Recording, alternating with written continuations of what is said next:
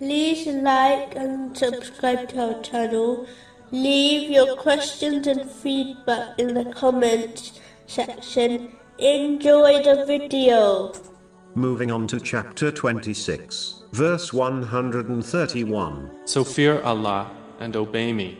The aspects of fearing Allah, the Exalted, has already been discussed in detail in this podcast series, specifically in Ash Shuara parts 10 to 19. But to sum up, fearing Allah, the Exalted, cannot be achieved without gaining and acting on knowledge, so that one can fulfill the commands of Allah, the Exalted, refrain from his prohibitions, and face destiny with patience, according to the traditions of the Holy Prophet Muhammad, peace and blessings be upon him.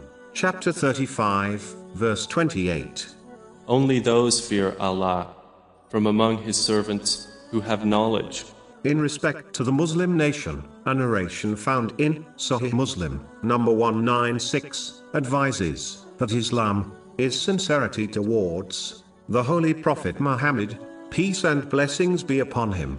This includes striving to acquire knowledge and to act on his traditions, which includes the traditions which relate to Allah, the Exalted, in the form of worship, and his blessed, noble character towards the creation. It is to accept his commands and prohibitions at all times. This has been made a duty by Allah, the Exalted. Chapter 59, verse 7.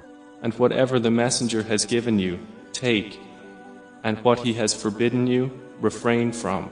Sincerity includes to give priority to his traditions over the actions of anyone else, as all paths to Allah, the Exalted, are closed, except the path of the Holy Prophet. Peace and blessings be upon him. One must love all those who supported him during his life and after his passing, whether they are from his family or his companions. May Allah be pleased with them all. Supporting those who tread on his path and teach his traditions is a duty for those who desire to be sincere to him.